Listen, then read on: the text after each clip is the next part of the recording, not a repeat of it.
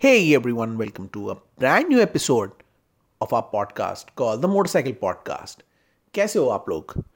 आज के इस इंटरेस्टिंग एपिसोड में we want talk about a very interesting topic क्या है वो इंटरेस्टिंग टॉपिक वो है कि is cruiser segment dying in India and abroad specially Indian context में हम ज़्यादा बात करेंगे इंडियन मार्केट में कि क्या क्रूजर सेगमेंट जो कि बहुत फ़ेमस पॉपुलर सेगमेंट था एक टाइम पे। क्या वो अब ख़त्म हो गया है? तो बात करते हैं इसके बारे में इन दिस एपिसोड तो चलो स्टार्ट करते हैं ये एपिसोड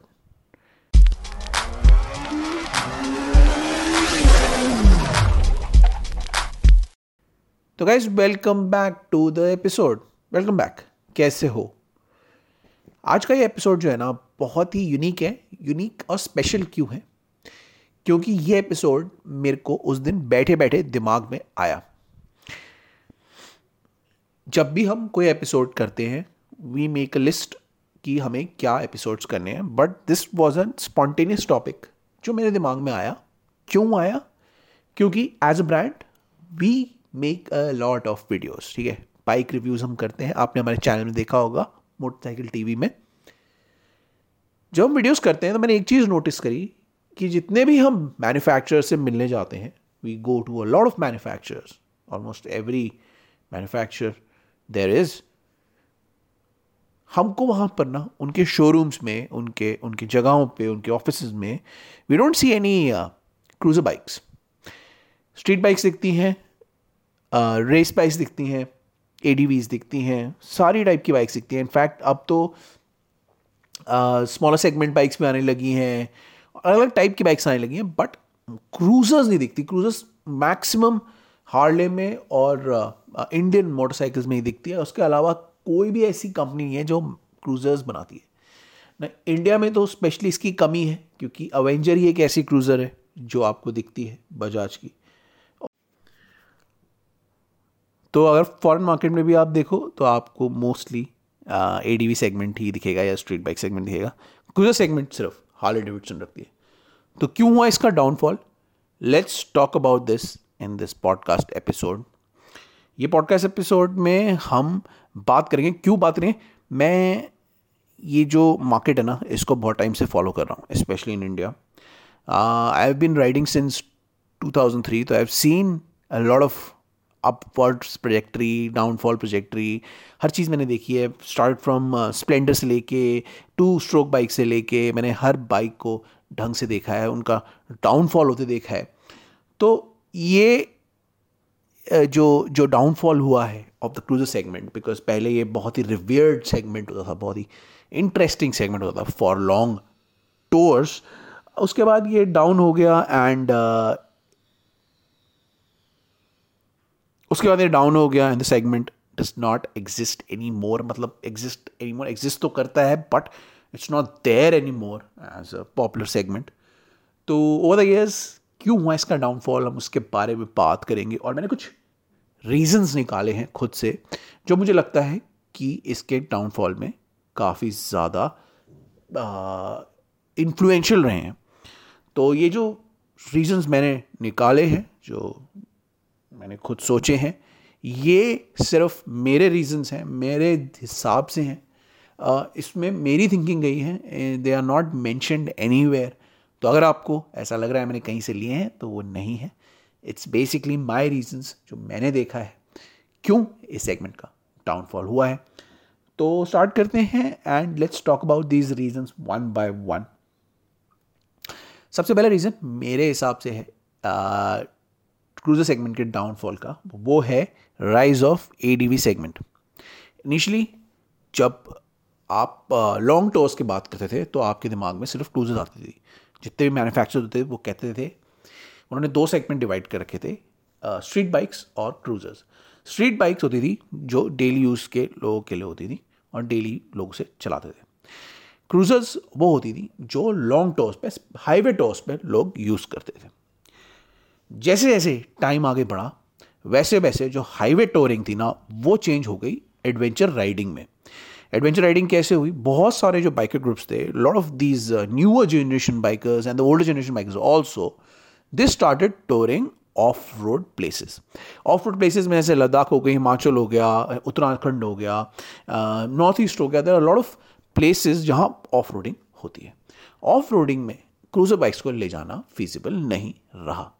लोगों को क्रूजर बाइक्स की जगह स्ट्रीट बाइक्स ही ज़्यादा अच्छी लगने लगी। लेकिन क्या हुआ? कुछ कंपनीज़ ने सोचा कि ऑफ़ रोडिंग के लिए और ऑन रोडिंग के लिए कुछ डुअल पर्पस बाइक निकालते हैं।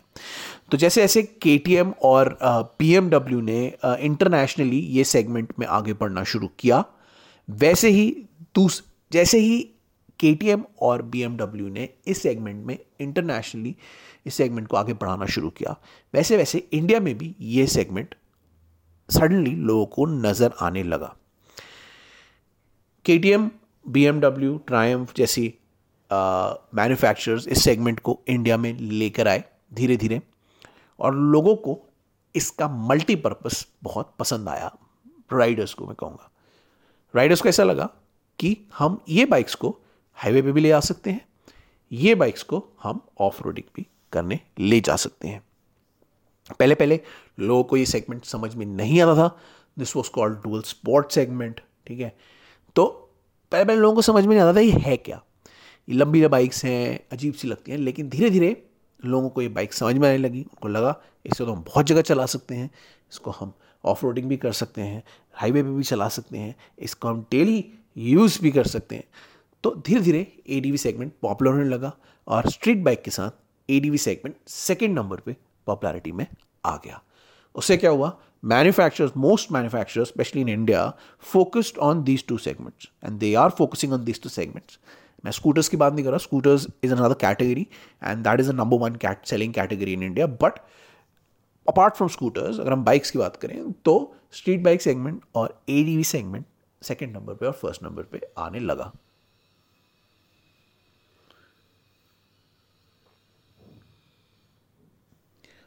To due to this reason हुआ क्या कि स्ट्रीट बाइक्स को और एडीवी को बहुत पॉपुलैरिटी मिल गई एंड कहीं ना कहीं इस पॉपुलैरिटी में क्रूजर सेगमेंट बैक एंड में हो गया। क्योंकि जो सेगमेंट उन्हें सेल दे रहा था, जो सेगमेंट पॉपुलैरिटी में बढ़ रहा था with new buyers coming in उसको ज़्यादा फोकस होने लगा और क्रूजर सेगमेंट को पीछे रख दिया गया। अब जो हो गया है with new advent of buyers looking for practical bikes and performance bikes उनके लिए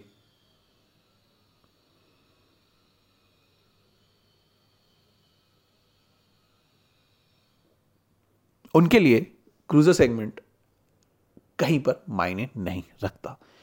They prefer the street bike segment and the ADV segment क्योंकि वो उनके मल्टीपर्पज यूज़ में आता है।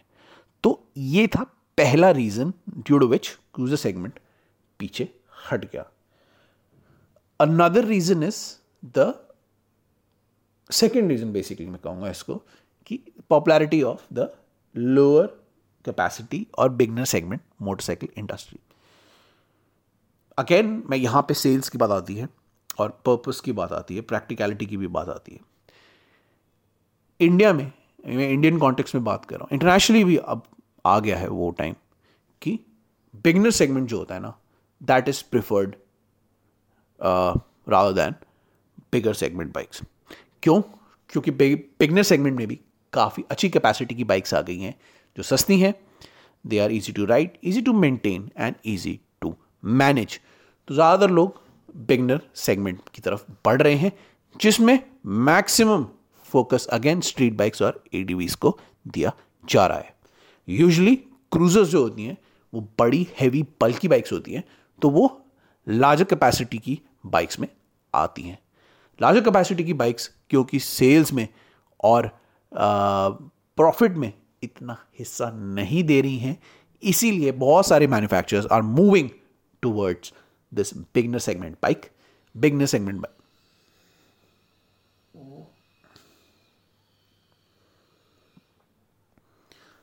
the segment the beginner segment the segment is growing in popularity और ये सेगमेंट बहुत ही अच्छा परफॉर्म कर रहा है in today's market cost effective performance packing अगर आपको चाहिए तो आप ये सेगमेंट में जा सकते हो।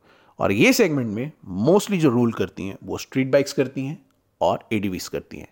उनको चलाना आसान होता है मोस्ट बाइकर्स के लिए मैनेज और मेंटेन करना भी आसान होता है Rao than a cruiser segment bike जो हैवी बल्की और हार्ड टू मेंटेन होती है। तो due to rise of this segment and and newer generation of buyers interested in the beginner segment AD cruiser bikes को बिल्कुल पीछे रख दिया गया है, क्योंकि most cruiser bikes are of the higher segment तो ये था second reason due to the popularity of the lower capacity bikes अब हम बात करेंगे तीसरे कारण की, जिसकी वजह से ये बाइक की सेल डाउन हो गई है। वो है poor utility of the bike अपी अपी मैंने पिछले दो पॉइंट्स में बात करी थी कि ये बाइक्स यूटिलिटी के मामले में क्रूजर बाइक्स और प्रैक्टिकलिटी के मामले में इतनी अच्छी नहीं है। इनमें बहुत सारी ऐसी चीज़ें हैं जो प्रैक्टिकल नहीं होती। Right from seating position to maintenance to riding to handling and to to tyre maintenance to battery maintenance हर चीज़ बड़े कैपेसिटी में होती है लार्ज कैपेसिटी में होती है, जो एक जनरल राइडर के लिए it's not easy to maintain the bike I have had eliminator मेरे पास एलिमिनेटर थी तो आई नो कि इन बाइक्स को क्रूजर बाइक्स को, क्योंकि जो हायर एंड की बाइक्स होती हैं, बड़ी बाइक्स होती हैं, इनको मेंटेन करना इतना ईजी नहीं होता। तो due to its poor utility क्योंकि ज़्यादा यूटिलिटी नहीं होती है इस बाइक की, इस बाइक को रखने में भी प्रॉब्लम होती है, लंबी होती है। तो प्रैक्टिकलिटी भी इन बाइक्स की नहीं होती क्योंकि आप इनको हर जगह नहीं चला सकते हो। लोअर टू द ग्राउंड होती हैं। It's not easy to ride on most surface specially on Indian roads तो क्योंकि इनकी प्रैक्टिकलिटी नहीं है, यूटिलिटी नहीं है in terms of cost in terms of maintenance in terms of rideability ये बाइक्स का पीछे हटना ज़रूरी हो गया है। बहुत सारे मैन्युफैक्चरर्स ये सोचते हैं कि एक बाइकर एक नया राइडर आज की डेट में सब कुछ देखता है। वेन ही और ही और she is spending money on something वो चाहता है कि वो जो प्रोडक्ट है, वो जो बाइक है स्कूटर है, जो भी है, वो उसको पूरी यूटिलिटी दे, उसको मैनेज करना आसान हो और उसको राइड करने में कोई दिक्कत ना हो। वो हर सरफेस पे राइड करे और easy to manage and keep रहे। तो ये सब चीज़ों को देखेंगे अगर तो उस सीज में क्रूज़र बाइक्स बिल्कुल भी आती नहीं है। अगर आप कंपेयर करेंगे एक बिगनर एडीवी बाइक को और बिगनर स्ट्रीट बाइक को they are much more easy to maintain they are much more easy to handle ride over lot of surfaces अब आप कहेंगे कि मैं बार बार इन दोनों बाइक्स की बात कर रहा हूँ, मैं रेसिंग सेगमेंट की बात नहीं कर रहा, वो तो चल रहा है, वो क्यों नहीं बंद हुआ? तो रेसिंग सेगमेंट की मैं इसलिए इसमें बात नहीं कर रहा हूँ, क्योंकि जो रेसिंग बाइक्स होती है रेस बाइक्स जो होती हैं ना, उनका स्पेसिफिक पर्पस होता है टू राइड ऑन ट्रैक तो ट्रैक हैं इंडिया में भी अब्रॉड में भी तो जो लोग रेसिंग बाइक्स लेते हैं, वो यूजली उसे ट्रैक के लिए यूज़ करते हैं, क्योंकि उनकी यूटिलिटी अलग है and Moto GP racing is still popular इसी की वजह से रेसिंग सेगमेंट अभी बंद नहीं हुआ है। बट ड्यू सेम चीज़ अगर हम क्रूज़र बाइक्स की बात करें तो क्रूज़र बाइक्स में ये चीज़ अभी नहीं है। क्रूज़र बाइक्स को भी आपको चैनल बाइक्स की तरह यूज़ करना होता है। तो इसीलिए उनकी यूटिलिटी हम स्ट्रीट बाइक से और ईडीवी से मैच कर रहे हैं। तो ये था third point poor utility of the bike अब हम बात करेंगे एक और प्रैक्टिकल रीज़न की, जिसकी वजह से ये बाइक नहीं चली क्रूजर बाइक्स नहीं चली। तो इन बाइक्स का ना चलने का एक और रीज़न था uncomfortable riding posture and rideability यही चीज़ मैंने पिछले पॉइंट में भी बात करी थी कि राइडेबिलिटी और जो पॉस्चर और जो सीटिंग पोजीशन है और जो एक्चुअल प्रैक्टिकल राइडिंग है, जो एक राइडर करता है ऑन अ डेली बेसिस या ऑन लॉन्गर टोर्स हाईवेज वो एक्चुअली अगर देखा जाए तो इन बाइक्स में इतना प्रैक्टिकल नहीं है। इनकी सीटिंग पोजीशन बिल्कुल ही अलग होती है than the rest of the bikes although बड़ी कैपेसिटी बाइक जैसे हार्ले या इंडियन बाइक्स होती हैं, उनमें काफ़ी हद तक क्रूजर सेगमेंट बहुत ही कंफर्टेबल रहता है। लेकिन मोस्ट केसेस में अगर आप ऐसे पॉस्चर में राइड करते हो बाइक को तो आपका जो कंट्रोल होता है बाइक के ऊपर और जो आपकी बैक में जो प्रेशर होता है, वो आपको काफ़ी लगता है। कंट्रोल भी, अगर आप देखोगे कंट्रोल वाइज भी, आपको पूरा कंट्रोल नहीं मिलता। इनके जो हैंडल्स होते हैं, वो हाथ से काफ़ी दूर होते हैं और उसी की वजह से जो राइडर होता है, उसे टर्निंग में और बाइक को एक्चुअली ट्रैफ़िक में कंट्रोल करने में और अलग अलग सर्फेसिस पे कंट्रोल करने में बहुत दिक्कत होती है। स्ट्रीट बाइक में क्योंकि शॉर्ट हैंडल्स होते हैं और एडीवी बाइक्स में शॉर्ट हैंडल्स होते हैं with a longer turning radius उसी की वजह से उनको uh, अलग अलग सर्फेसिस पे अलग अलग जगहों पे मैनेज करना इजी हो जाता है और due to a slanted back position back जो होती है, वो मोस्ट केसेस में वहाँ पे एक सीधे पॉस्चर में रहती है। अब आप कहोगे कि क्यों ये तो आप जो बोल रहे हो, वो फीजिबल नहीं है? क्योंकि जो राइडिंग पोजीशन क्रूजर बाइक्स में होती है, वो भी अच्छी होती है। तो ऐसा नहीं है।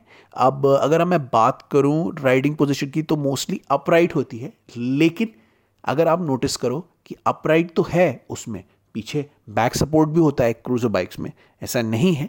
लेकिन अगर आप नोटिस करो, जैसे मैंने आपको पहले बताया हैंडल होता है ना, वो हाथ से थोड़ा दूर होता है in cruiser bikes no when you stretch out your hands ठीक है to get the riding position right in a cruiser bike most cases में due to that hand stretch आपकी बैक एक्चुअली ज़्यादा स्ट्रेच होती है। अगर आप कोई भी क्रूजर बाइक चलाओगे, आपको ये लगेगा। तो उससे क्या होगा ना, जितना हाथ आपका दूर रहेगा हैंडल से, उतना आपको अनकंफर्टेबल भी महसूस होगा स्पेशली ड्यूरिंग लॉन्गर राइड्स और आपको कंट्रोल भी इतना महसूस नहीं होगा, जैसे आपको नॉर्मल स्ट्रीट बाइक में होता है। आप करके देख लो राइड करके देख लो, आपको दोनों एरियाज़ में पता लग जाएगा। और ये जो प्रैक्टिकल राइडेबिलिटी होती है ना, किसी मशीन की ये आजकल बहुत ज़रूरी हो गई है।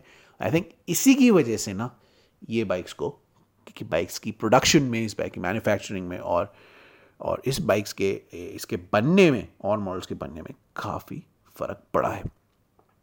तो ये एक प्रैक्टिकल रीज़न है, जिसकी वजह से हुआ है। इसका मैं नंबर फोर बोल दूँगा uncomfortable posture riding posture rideability और, इसके बाद फिफ्थ पॉइंट मैं बात करूँगा, जिसकी मैंने फ़र्स्ट पॉइंट में बात करी थी, कि ये लिमिटेड रोड यूज़ के लिए अब रह गई हैं। आजकल जैसे मैंने बताया था, नई जितनी भी जनरेशन है they are more focused they are focused more on adventure rides जहाँ पे वो ऑन रोड भी करना चाहते हैं हाईवेज पे भी राइड करना चाहते हैं और ऑफ़ रोडिंग भी करना चाहते हैं। उस सेंस में अगर आप देखो तो ये बाइक्स ऑफ़ रोडिंग के लिए नहीं बनी है। Due to their lower lower ride height and due to their lower suspension ठीक है? इनको मोस्ट ऑफ़ रोड्स में या गंदी रोड्स में या हैवी ट्रैफ़िक में चलाने में बहुत दिक्कत होती है। तो इनका जो रोड यूज़ है ना, जो एक्चुअल रोड यूज़ है रोड यूज़ होता है, वो काफ़ी लिमिटेड हो गया है टू हाईवेज़ ना, लोग आज की डेट में सिर्फ़ हाईवे राइड करके नहीं आते। They need everything they they need adventure they want कि नैरो रोड्स में भी अच्छी चले दे वॉन्ट कि जो गड्ढे वड्ढे आए उसमें भी अच्छी चले डेली राइडिंग के लिए भी हो, सब चीज़ों में ये चले अच्छी। तो उस सेंस में अगर आप देखो तो एडीवी और जो ये स्ट्रीट बाइक सेगमेंट है ना, ये ज़्यादा प्रैक्टिकल है in terms of road usability road use जो होता है ना, वो इन बाइक्स का क्रूजर बाइक्स का काफ़ी ज़्यादा लिमिटेड है स्पेशली टू बिग हाईवेज तो in terms of overall road use बिना एक यूज़र जब भी कोई, एक राइडर जब भी कोई बाइक लेने जाता है तो वो ये चीज़ भी देखता है और क्योंकि इनकी रोड यूज़ बहुत ही लिमिटेड है, इसी की वजह से वो क्रूजर बाइक्स को इतना प्रेफर नहीं करता। तो ये एक और पॉइंट है, जिसकी वजह से मुझे लगता है कि इनकी सेल्स रुक गई है लिमिटेड रोड यूसेज की वजह से और इसी की वजह से इन बाइक्स की मैन्युफैक्चरिंग अभी नहीं हो रही है। तो ये था फिफ्थ पॉइंट इसकी कम सेल्स का, इस सेगमेंट के ख़त्म होने का। अब हम बात करते हैं सिक्स पॉइंट की, जो है riding younger riding demographic younger rider जो डेमोग्राफिक अब आ गई है ना, इनको चाहिए एक ऐसी बाइक जो इनके लिए सब कुछ करे, इनको वैल्यू फॉर मनी दे और इनके लिए easy to ride and maintain हो। तो यंगर डेमोग्राफिक जो होती है, वो ज़्यादातर फोकस करती है अपने ऐसी बाइक्स पे जो उनके लिए इजी टू मेंटेन हो। उनको मोस्टली राइडिंग से और चलाने से मतलब है। जो यंगर राइडर्स होते हैं they are mostly dependent on their parents to maintain the bike तो आ, ऐसा ना हो कि उनके पास ऐसी बाइक आ जाए जो उनको ज़्यादा खर्चा दे ठीक है? पेट्रोल में राइडेबिलिटी में और मेंटेनेंस में ज़्यादा कॉस्ट लगाए।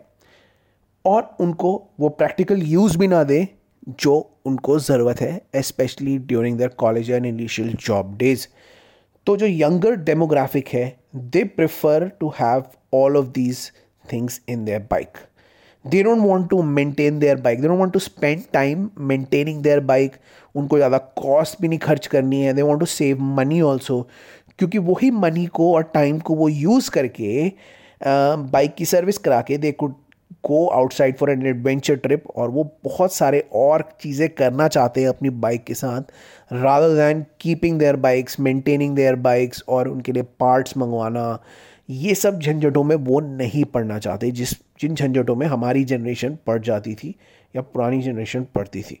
तो इसी की वजह से उनके लिए इस बाइक की क्रूज़र सेगमेंट की प्रैक्टिकलिटी काफ़ी डाउन हो गई है। ऑल्सो जो नई जनरेशन जब नई डेमोग्राफिक आई है सीन में टू राइड ऑलरेडी उनको कोई भी क्रूज़र सेगमेंट की बाइक दिख भी नहीं रही है तो विजिबिलिटी भी वैसे ख़त्म हो गई है। तो ड्यू टू दिस विजिबिलिटी जो अब नहीं है बिकॉज़ बहुत सारे मैन्युफैक्चरर्स ने बनाना ही बंद कर दिया है, क्योंकि बहुत सारे मैन्युफैक्चरर्स ने बनाना ही बंद कर दिया है। विजिबिलिटी प्रैक्टिकलिटी ठीक है यूसेज कॉस्ट इन सब फैक्टर्स को जो आज की जनरेशन कंसिडर करती है, उनके लिए अगेन नाउ अब इस क्रूज़र सेगमेंट का कोई मतलब नहीं है, कोई वैल्यू नहीं है। तो इसीलिए जो न्यूअर जनरेशन है they prefer street bike segment and the A segment तो इसी की वजह से क्रूज़र सेगमेंट पर भी काफ़ी असर पड़ा है, क्योंकि जब नई जनरेशन को पता ही नहीं है, उनको प्रैक्टिकलिटी ही नहीं है उनके लिए कॉस्टिंग ही नहीं है तो कोई फ़ायदा नहीं है, क्योंकि मैक्सिमम बायर्स जो अब आने वाले हैं, वो नई जनरेशन के आने वाले हैं। इसीलिए मैन्युफैक्चरर्स ने क्रूज़र बाइक्स को पीछे करना और शुरू कर दिया है। तो ये हमारा सिक्स रीज़न है due to which cruiser segment is dying और हमारा फाइनल जो सेगमेंट है, वो जो फाइनल रीज़न है which contributes to the downfall of this segment is that these bikes are, cruiser bikes are hard to, were especially hard to maintain मुझे पता है मैंने एक क्रूज़र बाइक खरीदी थी और उसको चलाया था कि cruiser bikes are very hard to maintain इनके लिए स्पेशलाइज पार्ट्स चाहिए होते हैं। इनके लिए आपको इनको इनको हमेशा टाइम टू टाइम सर्विस कराना होता है। You have to check their suspension you have to get their suspension adjusted, you have to take care of their tires, their batteries. तो इन बाइक्स में ज़्यादा मेंटेनेंस लगती है और नए यूज़र्स को इतने मेंटेनेंस की आदत नहीं है। अगर आप नई जनरेशन ऑफ़ बायर से या even old generation of buyer से भी अब कहेंगे कि बाइक लो, उसके ऊपर इतनी मेंटेनेंस करो तो वो नहीं एक्सेप्ट करेंगे। उनके हिसाब से बाइक चलाने के लिए यूज़ होनी चाहिए मेंटेनेंस के लिए नहीं यूज़ होनी चाहिए।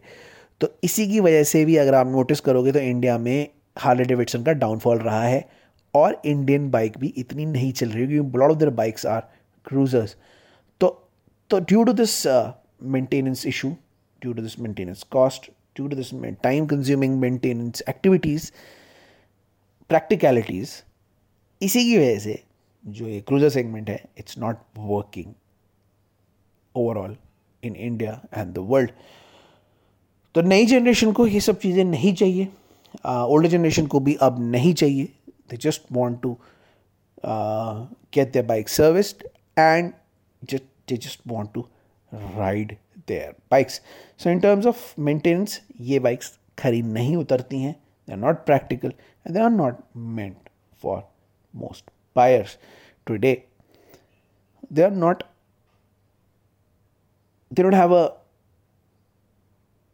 meaning for most buyers today तो गाइज़ ये थे सेवन्थ पॉइंट सात पॉइंट हैं आई थिंक जो मेरे हिसाब से जो मेरे हिसाब से इस सेगमेंट की डाउनफॉल में काफ़ी कंट्रीब्यूट कर रहे हैं।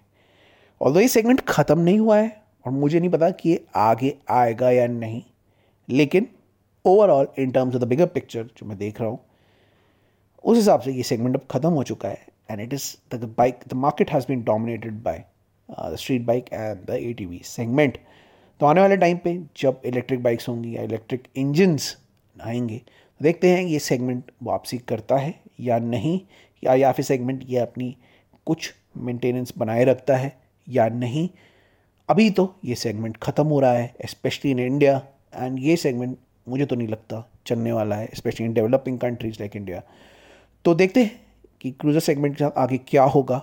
होपफुली आपको मेरा ये पॉडकास्ट एपिसोड पसंद आया होगा हमारा। अगर आपको भी कुछ पॉइंट्स ऐड करने हैं you can also mention it जहाँ भी आप सुनते हैं, देखते हैं हमारा podcast our podcast is available in video form on Spotify and YouTube दूसरे प्लेटफॉर्म में भी आने वाला है। तब तक लिए आप इन दोनों में देख लो वीडियो फॉर्म में। एंड ऑडियो फॉर्म में तो सब जगह अवेलेबल है ही। तो जहाँ भी आप सुनते हो, देखते हो इन्जॉय करो। अपने कमेंट्स लाइक शेयर छोड़ दो। और हमें भी बताओ कि आपको क्या लगता है। हमारे साथ डिस्कस करो। You can come and join us on Discord वहाँ पे हम डिस्कस कर सकते हैं। रेडिट में भी आ जाओ। रेडिट में भी हमारी फोरम है। We can discuss and you can check out our other content and more episodes on any of the podcasting platform तो गाइज़ ये था हमारा एपिसोड होपफुली आपको पसंद आया होगा ऐसे ही और एपिसोड्स इंटरेस्टिंग एपिसोड जहाँ हम आपको thought provoking two wheeler content देंगे। ऐसे एपिसोड्स हम लाते रहेंगे। हमने मोस्टली एपिसोड्स अपने हिंदी में कर दिए हैं with little bit of English hopefully आपको इस लैंग्वेज में पसंद आ रहा होगा। And keep listening to our episodes keep watching our episodes keep promoting our podcast call the motorcycle podcast तो गाइज़ मैं इस एपिसोड को अब ख़त्म करता हूँ। अगले एपिसोड से पहले इजाज़त देता हूँ। See you in the next one till then it's bye from my side